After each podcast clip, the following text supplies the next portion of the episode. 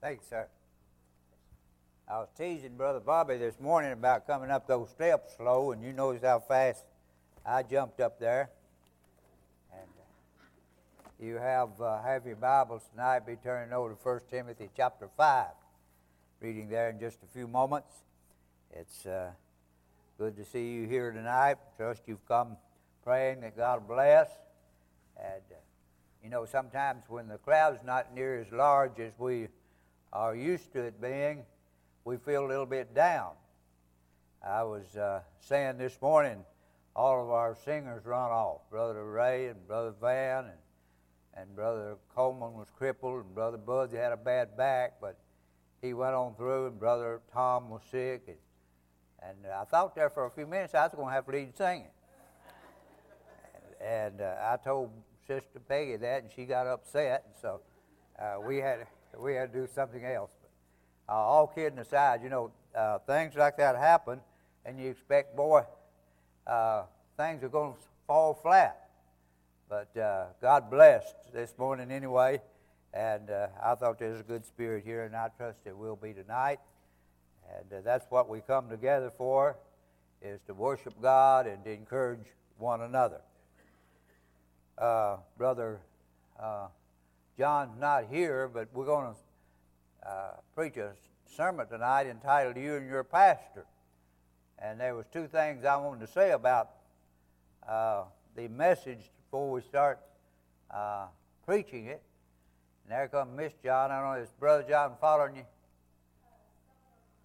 Somewhere behind you. But anyway, there he comes. Uh, I was just explaining, Brother John, uh, the title of our message tonight is You and Your Pastor.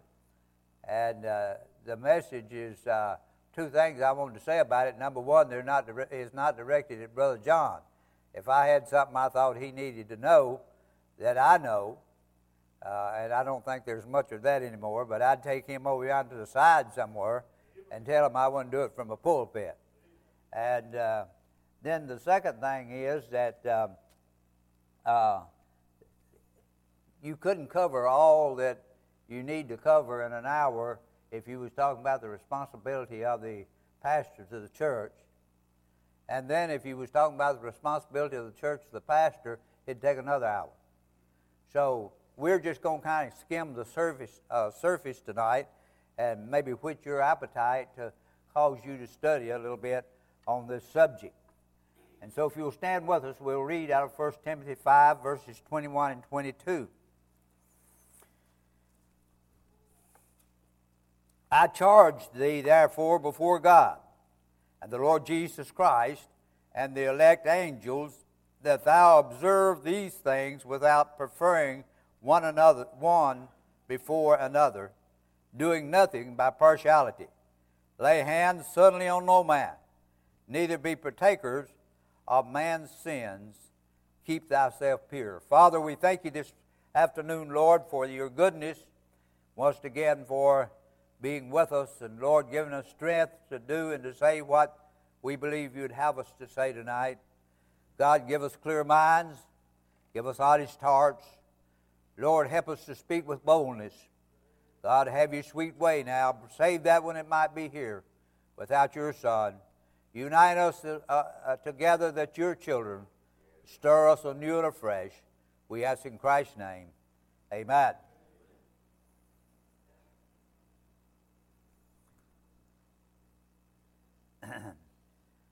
we'll not only look at the responsibilities we said of the pastor to the church, but also to the of the church to the uh, pastor.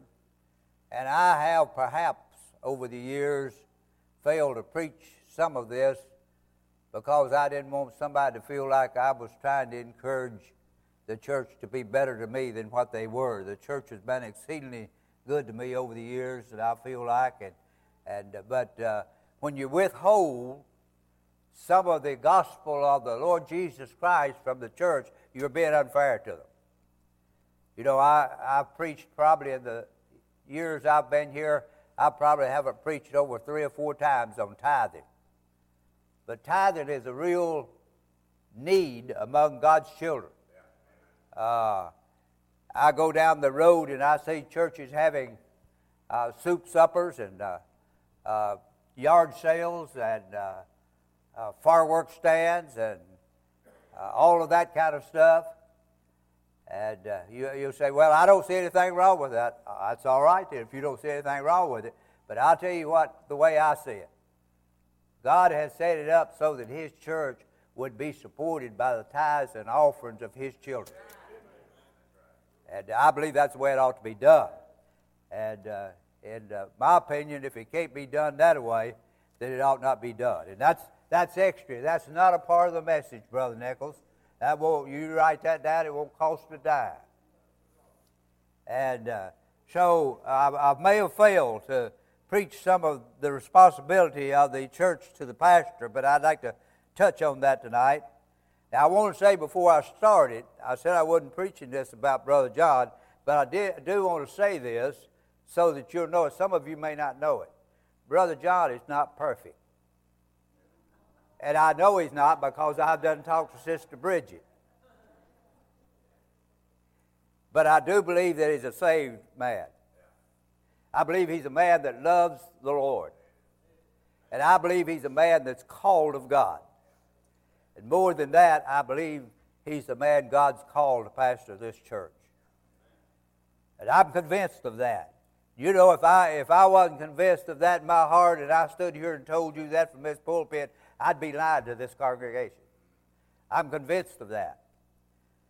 And uh, you may not like everything about Brother John. He may not have his hair combed like you like. He, he may not talk fancy enough to suit you. Uh, you know, if you look hard enough, you can find something wrong with most anybody. Uh, Brother Bobby's laughing. If, if he looked hard enough, he might even find something wrong with me. I don't know. But, but I, I know, I do know that you can find something wrong with most anybody. Now, what I, the point I'm trying to get here is it doesn't matter whether you like the man or not, whether your personality might clash or not. There's one thing you better remember. Now, that may sound a little harsh, and I want it to. You'd better remember this. You better respect the office he holds. Uh, because God, He doesn't, He doesn't uh, take much note of us old sinful individuals. But He does take note of the office that we hold. And if we'll keep the right spirit, uh, God will take care of the business uh, of those that would oppose the office and say things about the office. And so uh, it's a serious business when you start pastoring a church, but it's also a serious business when you start opposing the man that God has sent to lead you. Now, let me just give you something that maybe will, will kind of jar your memory a little bit. If you'll turn with me back to the book of Numbers, chapter 16. Here's the story of Moses. And all of us know Moses, don't we? We know about his call when God spoke to him out of the burning bush. We know how that he went down before Pharaoh and, and uh, God delivered the children of Israel out and he led them out across the Red Sea and then got down to Kadesh and, and his faith failed and he walked away from the blessings of God. And on it, we could find a lot of fault with Moses if we look for him. But I want you to notice something here in the 16th chapter of Numbers. Look at verse 2 and 3.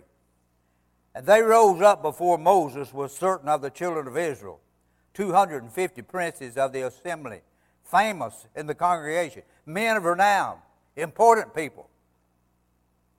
They rose up before Moses with, uh, verse 3 and they gathered themselves together against Moses and against Aaron. And he said unto them, Ye take too much upon you. Did you get that? They said to Moses, You just think you're too smart and you're too good and you're too holy. Moses, you think too much of yourself. Notice, um, you take too, uh, let me see if I can find my place. I've lost it just a minute. You take too much upon you seeing all the congregations are holy, every one of them, and the Lord is among them. Wherefore then lift ye yourselves above the congregation of the Lord. Now, why was Moses speaking as though he was above the congregation? Why was it? Because God called him to do that. You remember God said, Now, Moses, I'm going to be with you and I'm going to tell you what to say. And Moses said, God, I can't talk much. And, and finally, God agreed and said, If you can't talk, you get Aaron to talk for you. I'll tell you, you tell Aaron. I'm not going to tell Aaron and skip you, but I'm going to tell you, Moses, you're responsible to me. I don't care who speaks, you are responsible to me. And so these people said, Moses, what makes you think you're so smart and you're so holy and you're so good that you can stand up there and tell us what we ought to do in order to please God? And uh, notice how well God received that. And I'm skipping a lot of it. But if you'll turn over to verse 31 in that same chapter. And it came to pass, as he had made an end of the speaking of all these words, that the ground clave asunder that was under them and the earth opened her mouth and swallowed them up, and their houses, and all the men that obtaineth unto Korah, and all their goods. And they and all that obtaineth to them went down alive into the pit, and the earth closed upon them, and they perished among the congregation.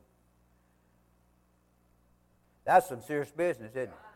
What were they guilty of? Murmuring against the called man of God. And if the call, and, and I guess this is a little instruction, you can take if you want to, Brother John, but if the called man of God will stay in the right spirit, uh, God will take care of the business. Now, Brother Rex says something I don't like, and I won't grab up me a stick and start at him. God will say, if you're going to take care of the business, go ahead and take care of it.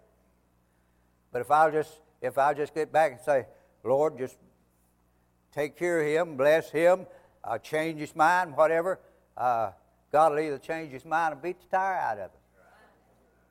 Now, I have frank to tell you, I don't know what beat the tire out of you means, Brother Tiny. But my mama used to tell me that, and I never did want to check it out to find out what it meant. So uh, you can take it from there. But anyway, we're kind of maybe not going as uh, organized as we ought to, I want to share a verse of Scripture with you out of Psalms, over in the book of Psalms, and part, uh, see if that's where I want to go. No, I, I, keep I kept trying to say Psalms today when I was studying that. It's Philippians. I'll get you in the New Testament. In the book of Philippians.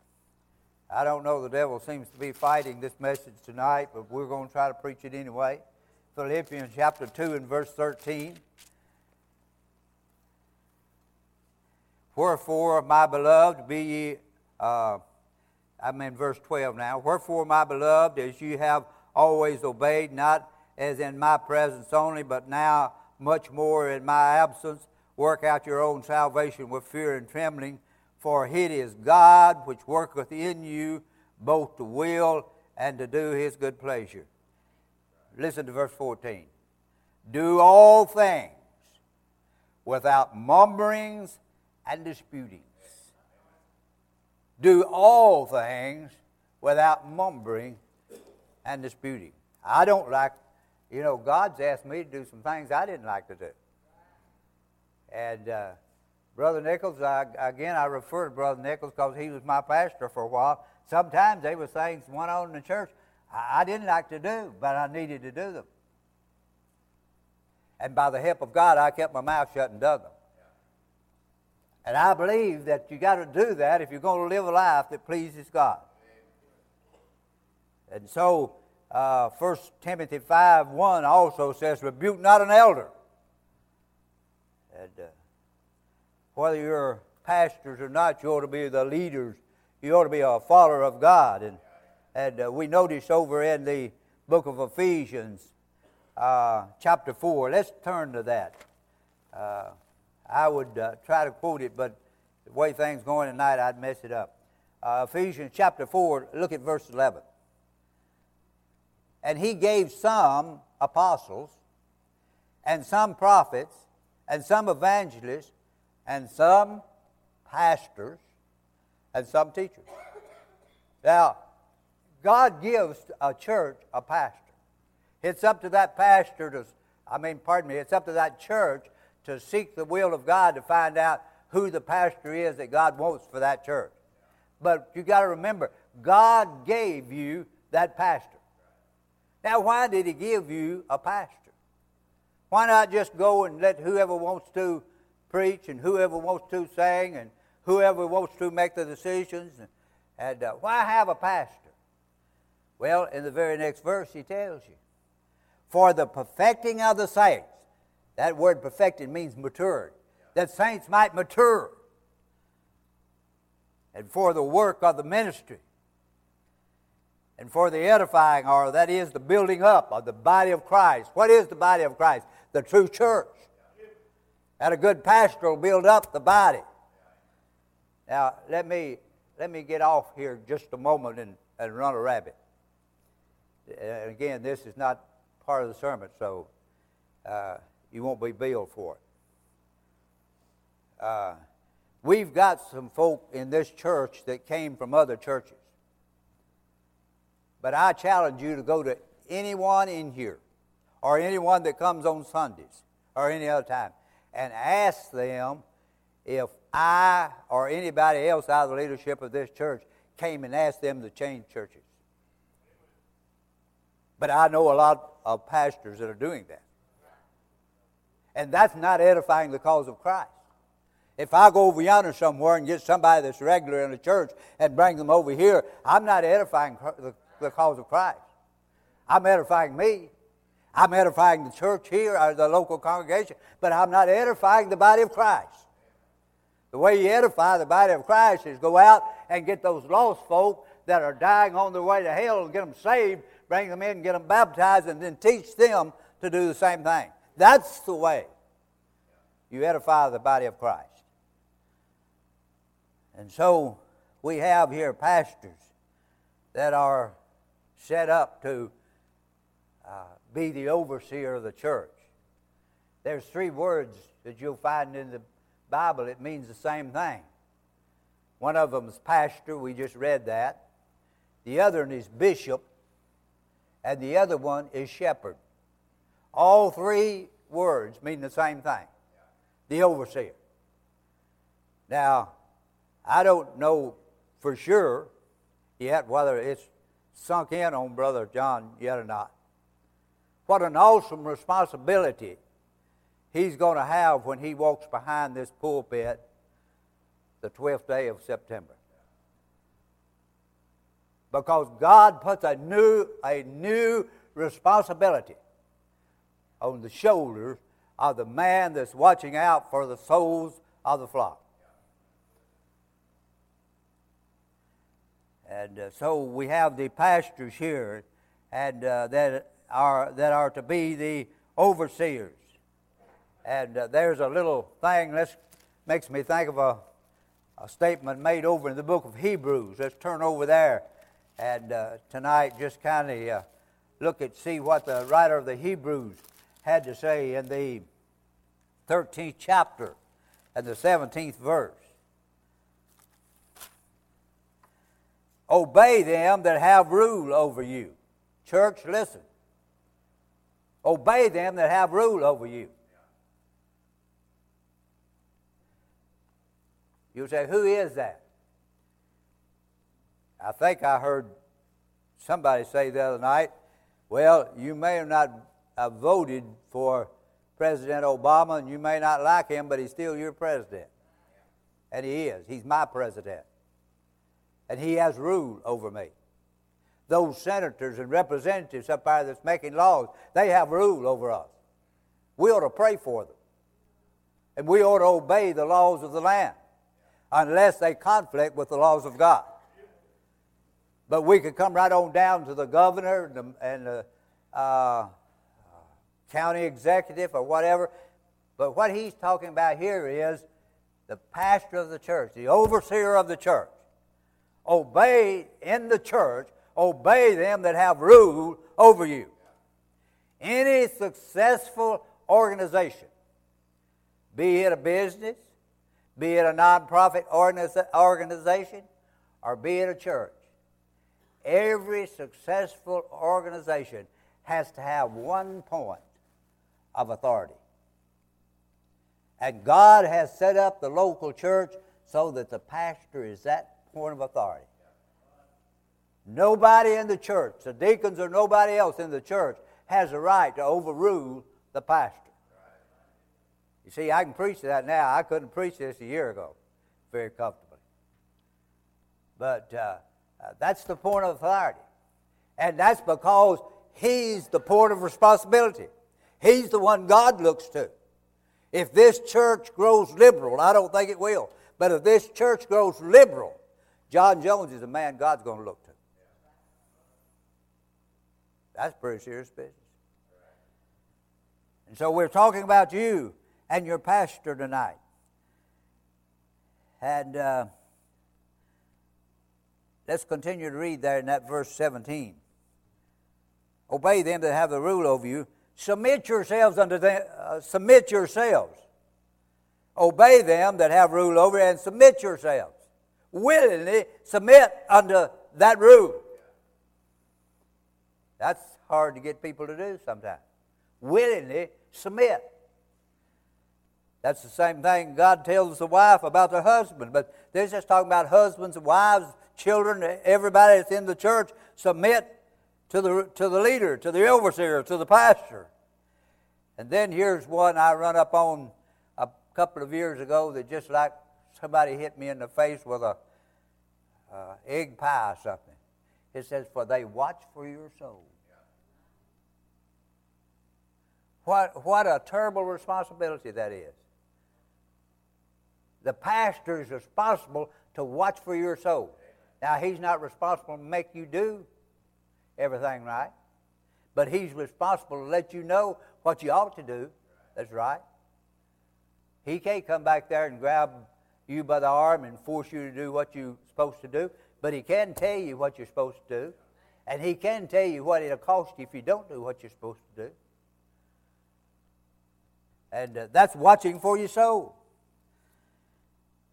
and then he says, as and here's the reason, as they give account. Now let me read it correctly. As they must give account. One day, we that have pastored are going to stand before God and give an account for how we pastor. I don't like that too well, Brother Nichols. As I said, I keep referring back to him because he pastored me for a while. I don't like that statement too well. Amen. And so, so, some of us may have a little problem when we stand there. Ha, have we pastored well? That they may do it with joy and not with grief, for that is unprofitable for you. Pastoring's a great joy. It's not always easy. Everything that happens, uh, you don't like. There's some things you're going to be required to do as a pastor that you just rather not do. But when everything is said and done, it's a joy to be able to say, Lord, I did the best I could with what you called me to do. And so here, obey them that have rule over you and submit yourself, for they watch for your soul. And you say, is that all I'm responsible for? Just obeying the pastor, is that all? Uh, that's just a small part. Let me share something else with you over back over close to where we read our scripture in the first book of Timothy in chapter 5, and let's just ease down to verse 17. Let the elders that rule well, we're talking now about pastors, let the elders that rule well be counted worthy of double honor, especially they who labor in the word and doctrine. Those who study the word and, and who uh, study the doctrine, who teach. Verse 18 says, that the scripture saith, Thou shalt not muzzle the ox that treadeth out the corn, and the laborer is worthy of his reward. What's he saying there? He's saying you ought to take care of your pastor. And I believe one reason that God has blessed this church over the years is not only have his church taken care of the pastor, he's taken care of evangelists when they've come, he's taken care of singers when they come, and sometimes that taken care of have come out of some personal pockets. You know, the, the offerings don't come up there, and, and the church gives so much, and it's still small, uh, too small, and, and some people have done that personally out of their pockets. But God's blessed the church, and God's blessed those individuals that have done that. And uh, God said you ought to take care of your pastor. Now, remember this. When Israel went into the promised land, and uh, God began to write down who was going to inherit what. Did you notice that the tribe of Levi got no inheritance? Not a thing did they get in the promised land.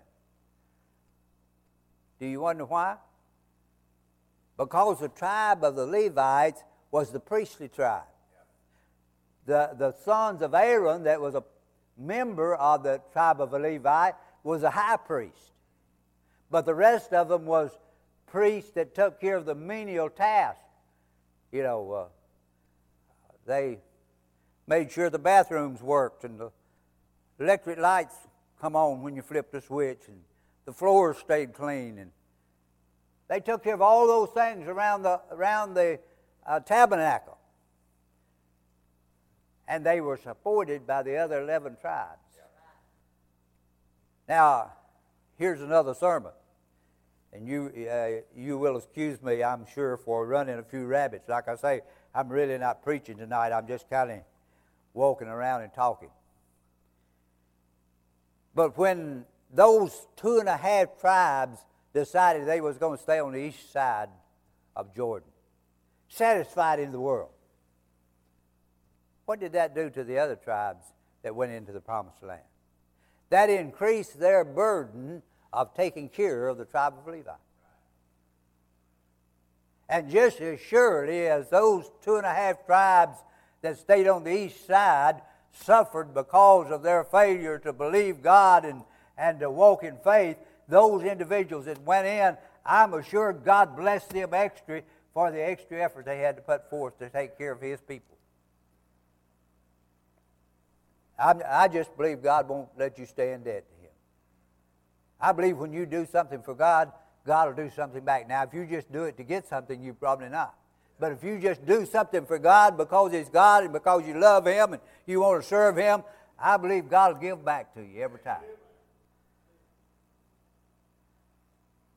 And so we find here uh, I'm not going to turn to this, it's so familiar. But over in the book of Acts, chapter 6, when the Bible is talking about the first group of deacons, they said, uh, God said, you need to get your, some men to serve the table, take care of those physical tasks, so that the apostles, which were at that time in the place of the pastor, can give themselves, themselves continuously to prayer and study of the Word. Now, I might as well go ahead and tell you that's not possible in a church our size. But uh, that's, that would be the thing that would please God if there was people to take care of everything else and the, pa- the pastor just study continuously and fill himself and his heart with the things of God. And I, I'll have to warn you, there's some harlots out there. There's some people out there who uh, are in the business of preaching simply as a business. Want to make money. They don't care about souls. They don't care about the body of Christ. And, uh, you know, and again, this is something I've said so many times, I know y'all almost gag when I say it. But God always chooses one man to speak for him. He'll always do that in any group. He'll choose one individual to speak for him. And uh, that Harlan that's just, uh, I used to hear uh, people say he was, they were mama called and daddy sent. Uh, they're not God's man. I don't who they are. I'm not going to try to pick them out. I'm not going to try to take the tares out from among the wheat. But God knows who they are. And uh, the greatest problem that we have uh, in this time in which we live is the fact that we live so close to the end of this age. I'm convinced of that. So close to the end of this age that men have already become lovers of self more than lovers of God. And that's not only in the pews, that's in the pulpits many times. You know, I read in, in 2 Timothy 4 3 where it said in those days that they had heaped to themselves teachers having itching ears.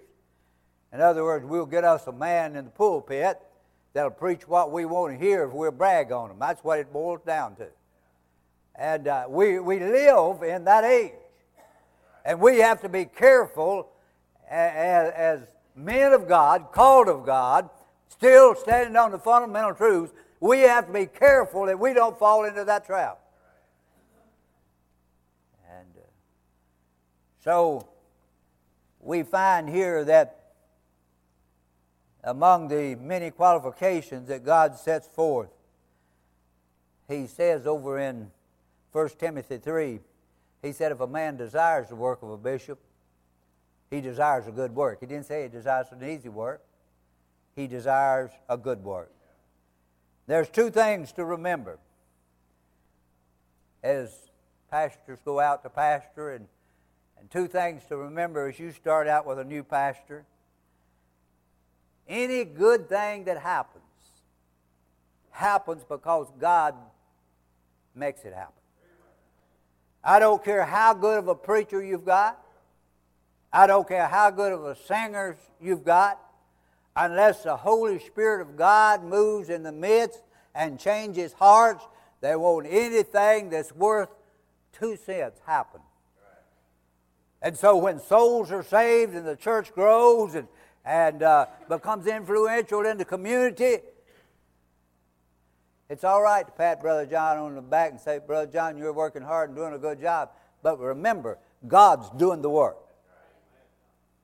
And then the second thing that, that uh, we need to remember is and, uh, that uh, old John the Baptist said, and it's been an encouragement to me over the years he saw Jesus coming and he said, He must increase, and I must decrease. My job is not to become famous or rich or powerful, but my job is to make Jesus exalted and known.